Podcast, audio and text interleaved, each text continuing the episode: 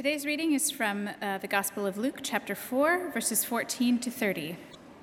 Jesus returned to Galilee in the power of the Spirit, and news about him spread throughout the whole countryside. He was teaching in their synagogues, and everyone praised him. He went to Nazareth, where he had been brought up, and on the Sabbath day he went into the synagogue as was the custom. He stood up to read, and the scroll of the prophet Isaiah was handed to him. Unrolling it, he found the place where it is written, The Spirit of the Lord is on me, because he has anointed me to proclaim good news to the poor. He has sent me to proclaim freedom for the prisoners and recovery of sight for the blind, to set the oppressed free, to proclaim the year of the Lord's favor. Then he rolled up the scroll, gave it back to the attendant, and sat down.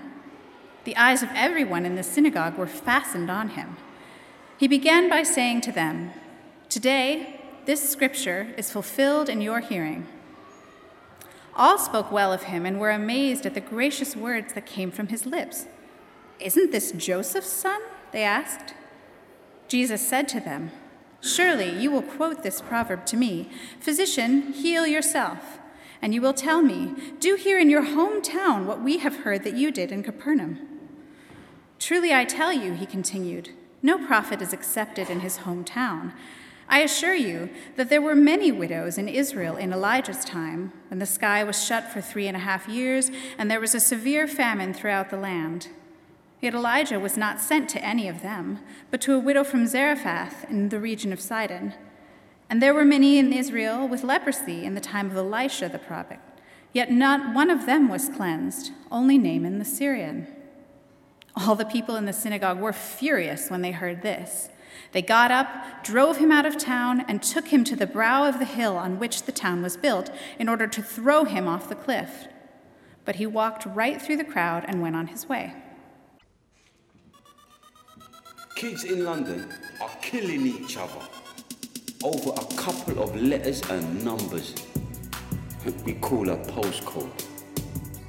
Young people are being attacked, mugged, stabbed, and even shot simply for walking to somebody else's postcode area.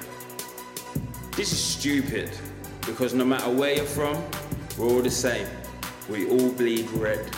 This is something that affects us all, not just young people.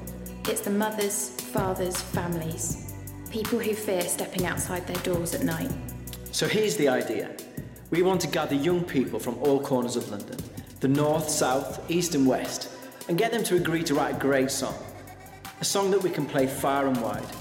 A song about unity and hope, as well as the difficulties, tensions, and pain this problem brings. A song that will raise awareness and financial income. Income that will help support some of the amazing charities that are working to bring about change in this area. But we need your help to support it, like it, tweet about it, buy the song. Let's make a big noise about this problem. Let's love London, because this is our London, and these are our neighbours. It's the same blood that we all bleed. It's the same blood that we all bleed. Amazing. Some striking images there for a Sunday morning. This was a, a, project, an initiative that I kicked off in London when we lived in London before New Zealand. And it was an issue that I was uh, aware of growing, um, that was growing in London. So, young people that were actually planning their bus routes to avoid certain postcodes. They would literally look at a map and say, Well, I can't get on that bus because that will pass through that postcode. And if I go this way, then it avoids going through that postcode. And it was growing sort of thing that was becoming an actual thing in London. There was charities that work with young people and young people at risk of crime and ex-offenders that were all trying to kind of combat this, trying to come up with new initiatives and so on. And this was one of the things that, that I kind of trialed and tried to do, getting them all involved in music, writing a song, generating money to support all the people who were on the ground to doing all this stuff. But despite getting a riot van that um, MTV Pimp My Ride pimped up and turned into a recording studio, and taking the riot van around all the different areas of London, it, it was almost impossible. The project actually ran out of time, ran out of money, and it was one of my failures that I kind of look at and say, that didn't happen. Now, this is an interesting thing, isn't it? Because this is geography getting in the way of everyday life. This is young people actually that couldn't really do their day to day and actually were in fear of actually stepping in something that was actually just connected with a letter and a number. N1, E2, or whatever it is, the postcodes meant a massive difference. And unfortunately, being in London and living in London, we saw all kinds of uh, uh, revenge attacks and so on. Even uh, witnessed a young person that was actually um, stabbed and his life was, was taken just because he was in a different postcode. It had nothing to do with the problem, but because they knew he was from a different postcode and there was a problem there, it was like a revenge attack. It was just an horrific thing. Who'd have thought geography could get in the way of life? Who'd have thought a geographical area becomes such a thing that actually young people were switched off to hearing anything that the young people wanted to say? Even trying to get them to sing about it and saying, Well, tell us about the pain, tell us about the problem, tell us about the tension, but tell us about the hope that you would love to see the young people didn't even want to hear because they were from a different postcode. We don't want to even be on the same track, on the same song. We don't want anything to do with that. Now, to an extreme example, but I was reminded of it when I came to look at this passage. I'm from a small town in Whitehaven in Cumbria, and there was a neighbouring village only eight miles away, um, and we didn't really kind of talk to each other. And we grew up with this kind of like rivalry of like, oh, don't listen to them, they're from there, they're not from where we're from.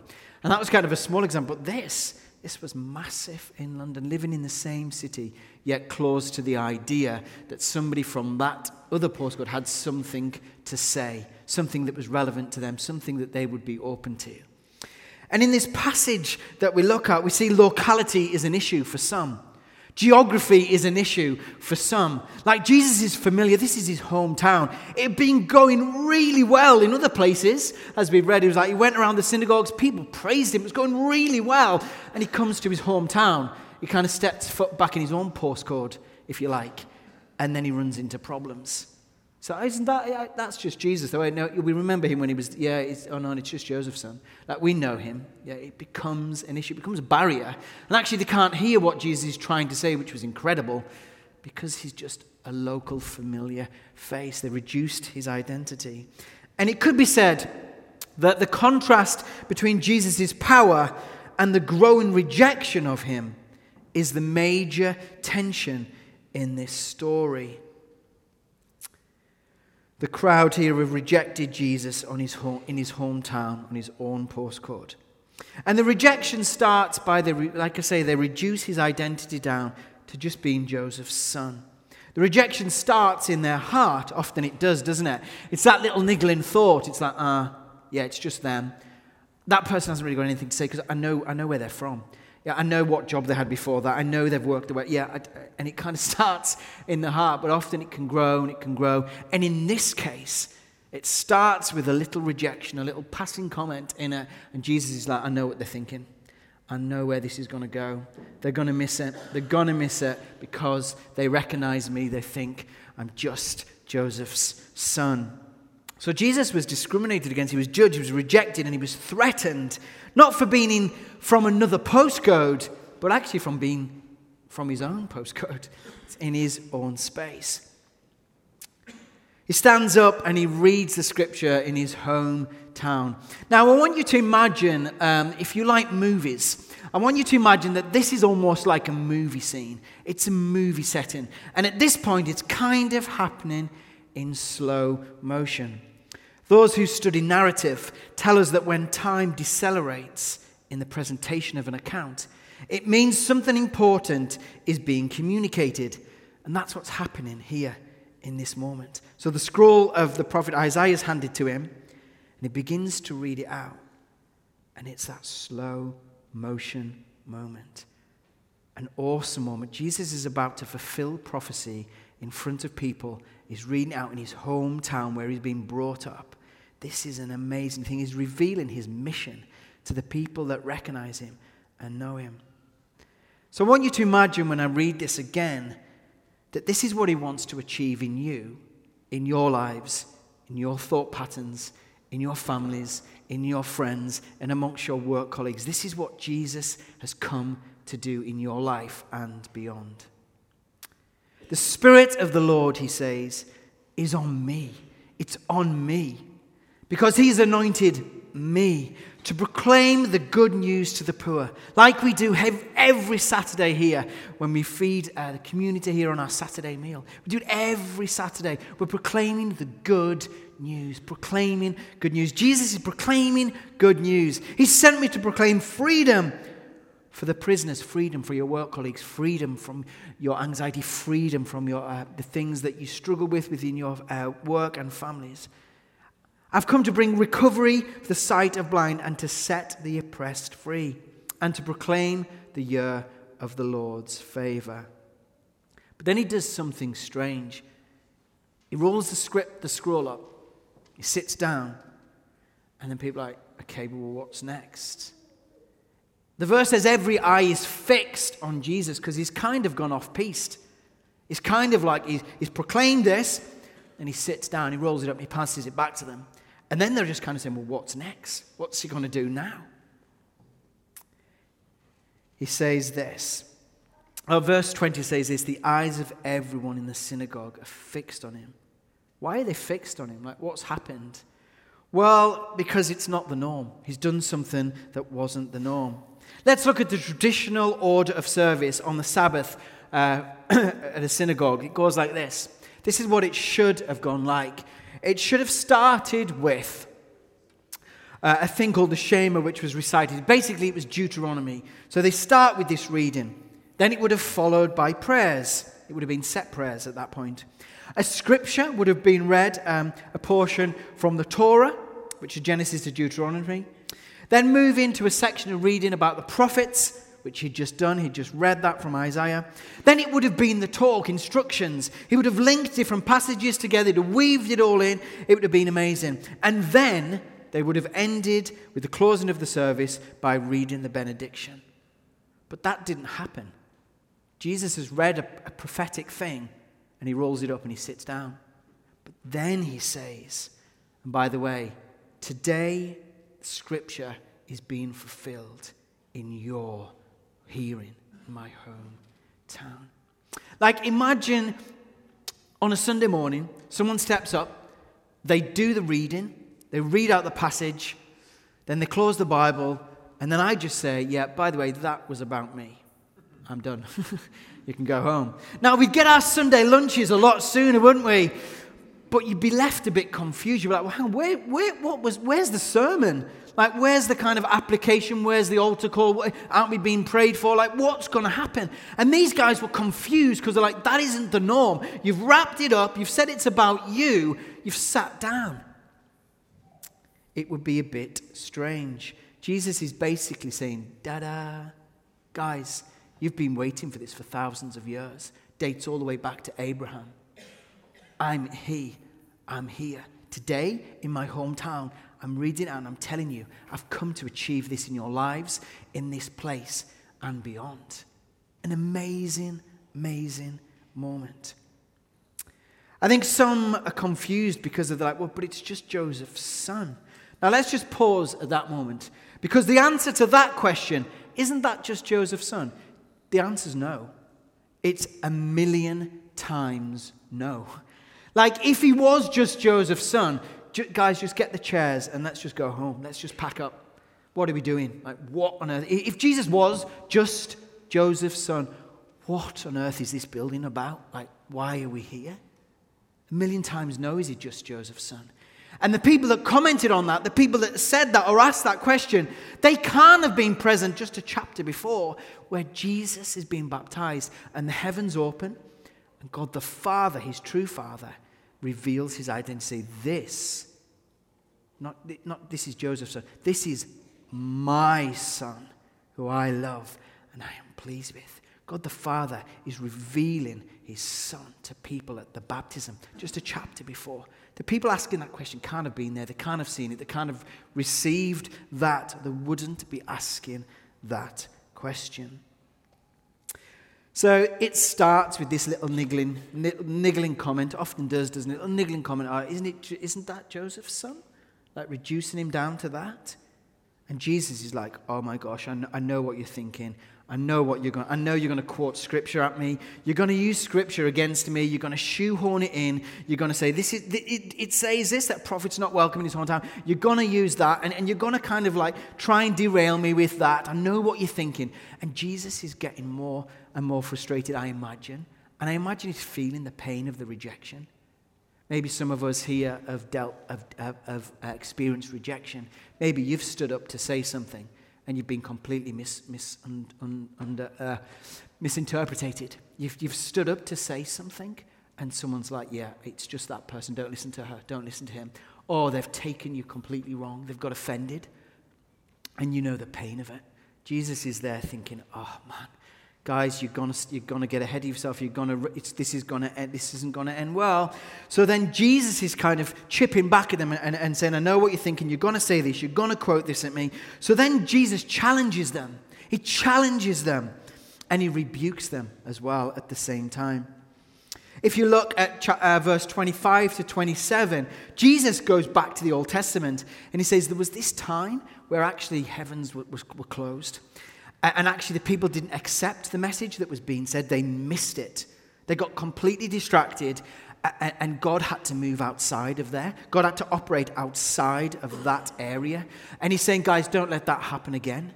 Don't let that happen again. It's almost like saying to some guys, remember what happened.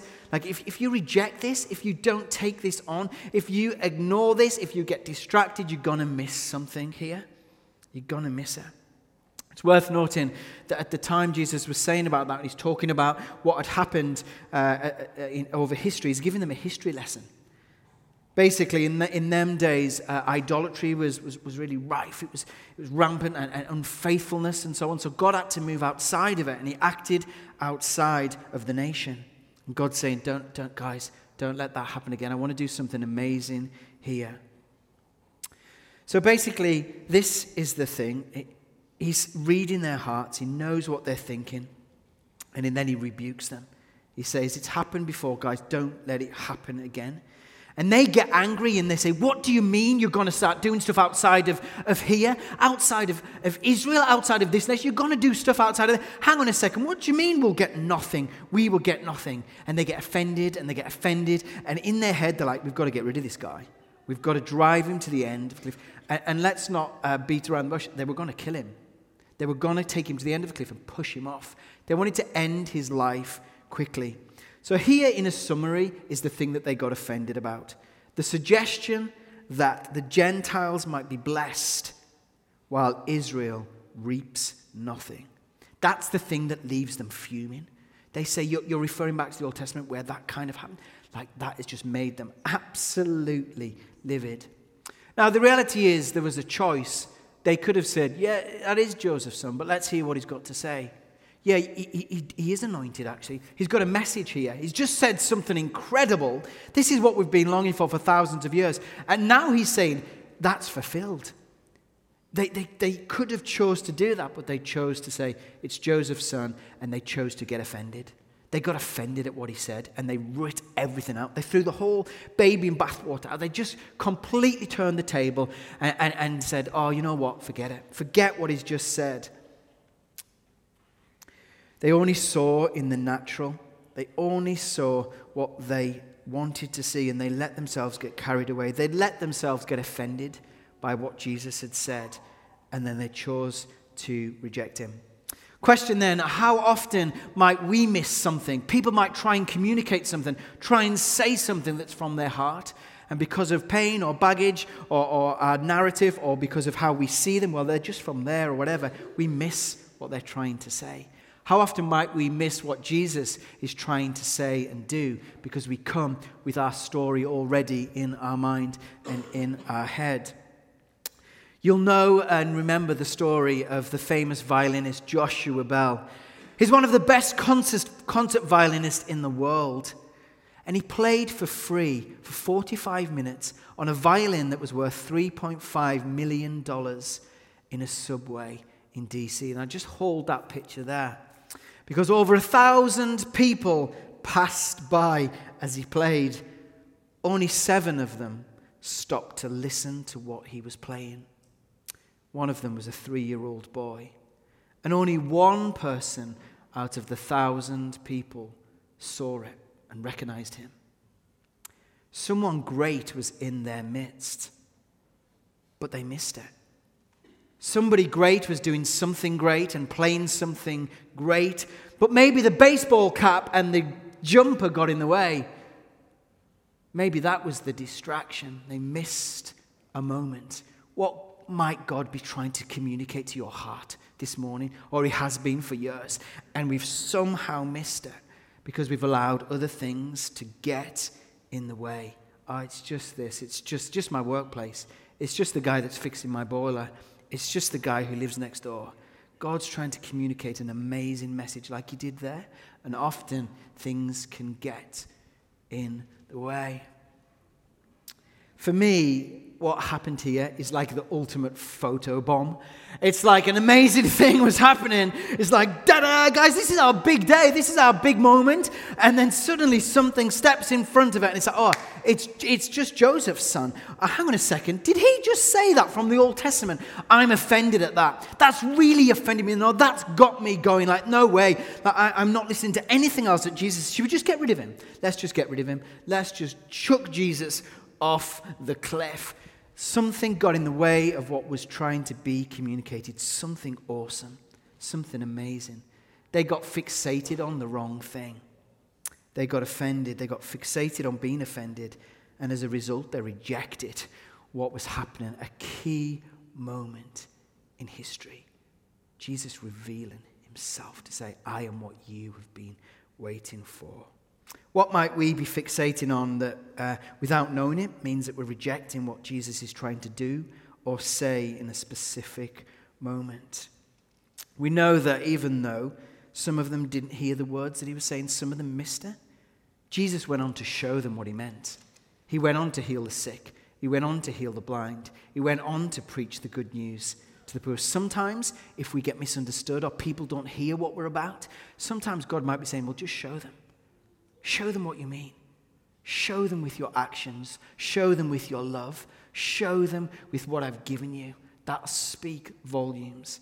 That'll communicate what I'm doing in and through you. Just imagine the words that Jesus would speak in your workplace. He wants to use you, he wants to speak to you and through you.